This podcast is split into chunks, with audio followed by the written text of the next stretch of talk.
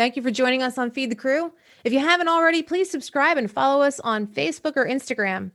If you have any feedback, if you'd like to be a guest or suggest a topic, go to our website, feedthecrewpodcast.com. If you love the show and want to support us, you can do that at buymeacoffee.com forward slash feed the crew. Hey, everybody, welcome to Feed the Crew. Today, we're going to do something just a little bit different. We are going to hear from Yaya Trejo. She is a production manager and logistics coordinator oh, and a fellow podcaster from Mexico. Uh, now, how this is different is that Yaya sent us her story. So, this is a bit more straightforward. In fact, it's very straightforward and it's not interactive, but I think you're going to love it. So let's jump right in. Yaya's going to tell us about herself. Hi everybody, I'm Yaya Trejo and I've been uh, Belinda's production manager for six years and I am logistics coordinator at H Power where we install electrical networks and red power generators for some festivals like Vive Latino, Corona Capital, Hell and Heaven, Bahidorá, Tropico, uh, to name a few. And also, I'm a coordinator of lodging and food in Festival Cervantino, and sometimes I am stage manager in corporate uh, events with Pro Show. And well, I've been working for almost nine years in Mexico's music industry. Did you go to school for what you do? Um, well, not exactly. Uh, I studied communication and journalism with a radio specialty. But when I was in a college, I started working at a radio station where we produce concerts. And I remember that I had no idea about how to do a concert because I had to organize the bands and have a general rider so they could play. So I took a workshop in a company called Showboxing, and this workshop was about just event production, and that helped me a lot to get into this industry. And obviously, over the years, I've learned more, and I have uh, continued taking workshops, trying to know a little more about other areas like audio or electricity. Tell us your first job ever. Well, when I was 12 years old, I had my first formal job as a supermarket packer. Since then, I like to work under pressure because I spend my mornings at the supermarket and afternoons at high school. I don't even remember when I did my homework. How did you get started in this industry? It all started when I took the workshop of event production with Showbox, uh, because after that I continued with the concerts at the radio station. But after a year, I received a call from the company and they asked me if I could uh, help them with the hospitality at Music Festival. And I said, mm, yes, but what do you need me to do? And they answered, Just attend the artists in their dressing rooms. And I said, Okay, sounds easy. And I started there. And, uh, and it was amazing. It, it, was, it was amazing because the magic behind uh, a show got me.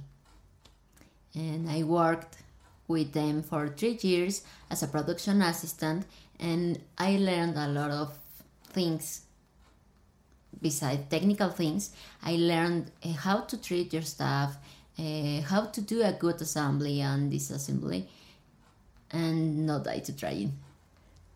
After that, I was a production assistant too in press, um, producer of shows and special events. And there I learned many things about audio, ground support, video, backline, but especially audio. Uh, I remember that I loved going to the warehouse that was full of cables, microphones, and consoles everywhere. a friend of mine taught me uh, how to roll up a cable, and I worked with them for a year. Then uh, one day I sent me CV for a production assistant vacancy, uh, to work with a famous artist here in Mexico. And I went to the interview where they asked me about technical rider, providers, about how I would uh, resolve certain situations. And they were a bit surprised because I answered the technical questions.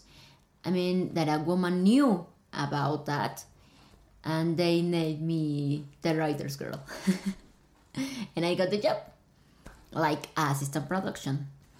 Later, I was tour manager until the moment I realized I have already covered all areas, so I was promoted as a production manager. Did you have mentors along the way? Yes, of course. Karina Arcuri was a great mentor, and she's the CEO in Showboxing, and she worked many years in Ocesa. Uh, I learned with her to be very organized and have a lot of discipline. And the, gold, the golden rule was not to drink a drop of alcohol while working. And also, my friend uh, Carlos Rosanov was my mentor. Uh, he taught me how to treat and communicate with clients and have a lot of patience. And on the other hand, Nacho Peregrin has been one of my best mentors, particularly uh, because he was one of the first uh, to trust me. Uh, he used to tell me, "Yeah, yeah, you have two hands to feed. Can you see? Think. Uh, what else do you need?" So go out and show them what that you are capable of, and let's go do it. So he's a person who is always one step ahead in, in any situation. So he told me to have plan A, plan B, plan C for everything. Tell us about some of the challenges you faced.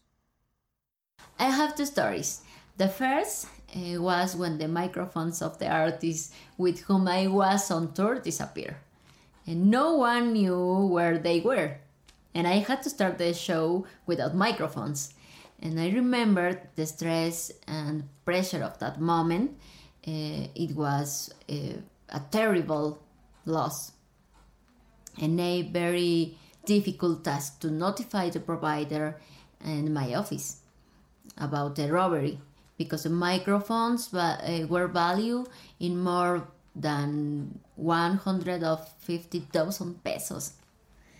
And the second story was in a concert in Jalapa, Veracruz, uh, where I had the 50% of lights working the signal was cut off. Um, we had a generator working for everything, but the place was full and the public was furious to see the artist. Uh, that day was also stressful. Uh, we almost had to cancel the show, and I think even though I was worried sick, uh, I needed to keep calm for the sake of the team. Um, I think that's one of the most important things about being the head of a team. Always remain calm because you are everyone's support and the one who needs to resolve. Tell us how the pandemic of 2020 affected you and, and how are you doing? Um, I'm fine. Uh, when the pandemic began, I decided to spend some days with my mom uh, because in this job we don't have too much time available to be our families you know? And i was very happy because i had time for myself. So i started to take guitar lessons to exercise to have healthy diet. But there's no money enough so i joined the family business in addition to receive my payment thanks to my boss at H Power. As a company, it has been very difficult to survive this pandemic. Uh, at the beginning, we decided to lower our salary to keep receiving our payment and to this day, there are very few of us on the payroll.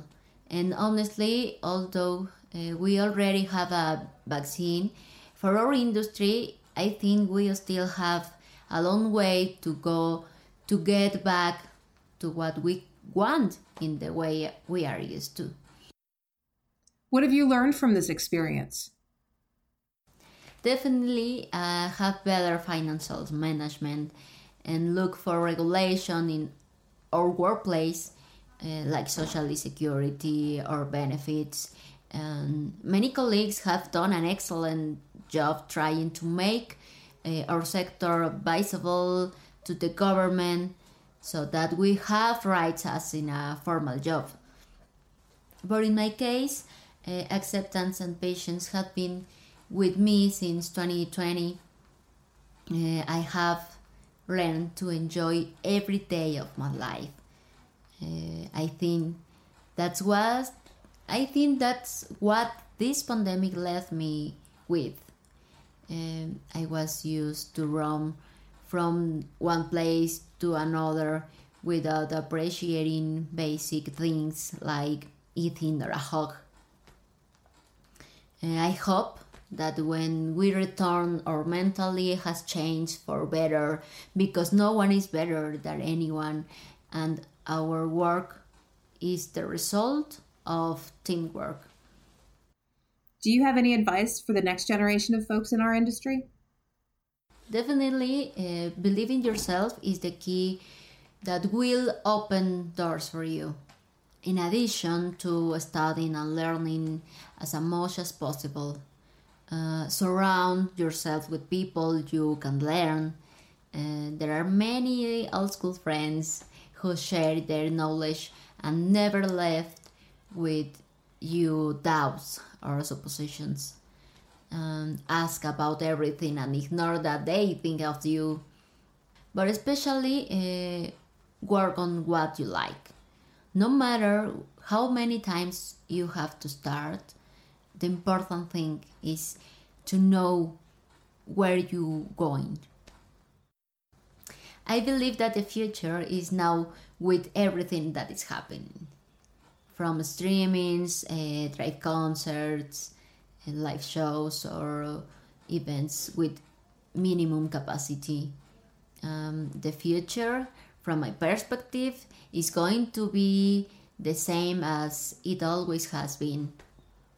And people gone crazy for an artist or a show, uh, massive shows with assistance records, and as a show maker uh, or artist, you're going to deliver to the best of you. Mm, what's next for me is getting back to the thrill of the show and energy of being able to be better in my best work possible. I want to take this opportunity to thank Yaya from the bottom of my heart. This was an excellent story, even though it was not our regular format, and I hope you enjoyed it anyway. And, and in fact, I hope you enjoyed it more. Let us know if you like the format. Connect with us on Facebook at Feed the Crew Podcast or email us at feedthecrewpodcast.com. Thanks again, Yaya. My best to you, and I hope that we catch up again someday. Thanks for listening, everybody. Don't forget to hit subscribe. Check out our website at feedthecrewpodcast.com for more information, as well as links to all of our episodes, bulletins, and social media. When you're hungry for inspiration, information, friends, and laughter, join us. Join us. Join us on Feed the Crew.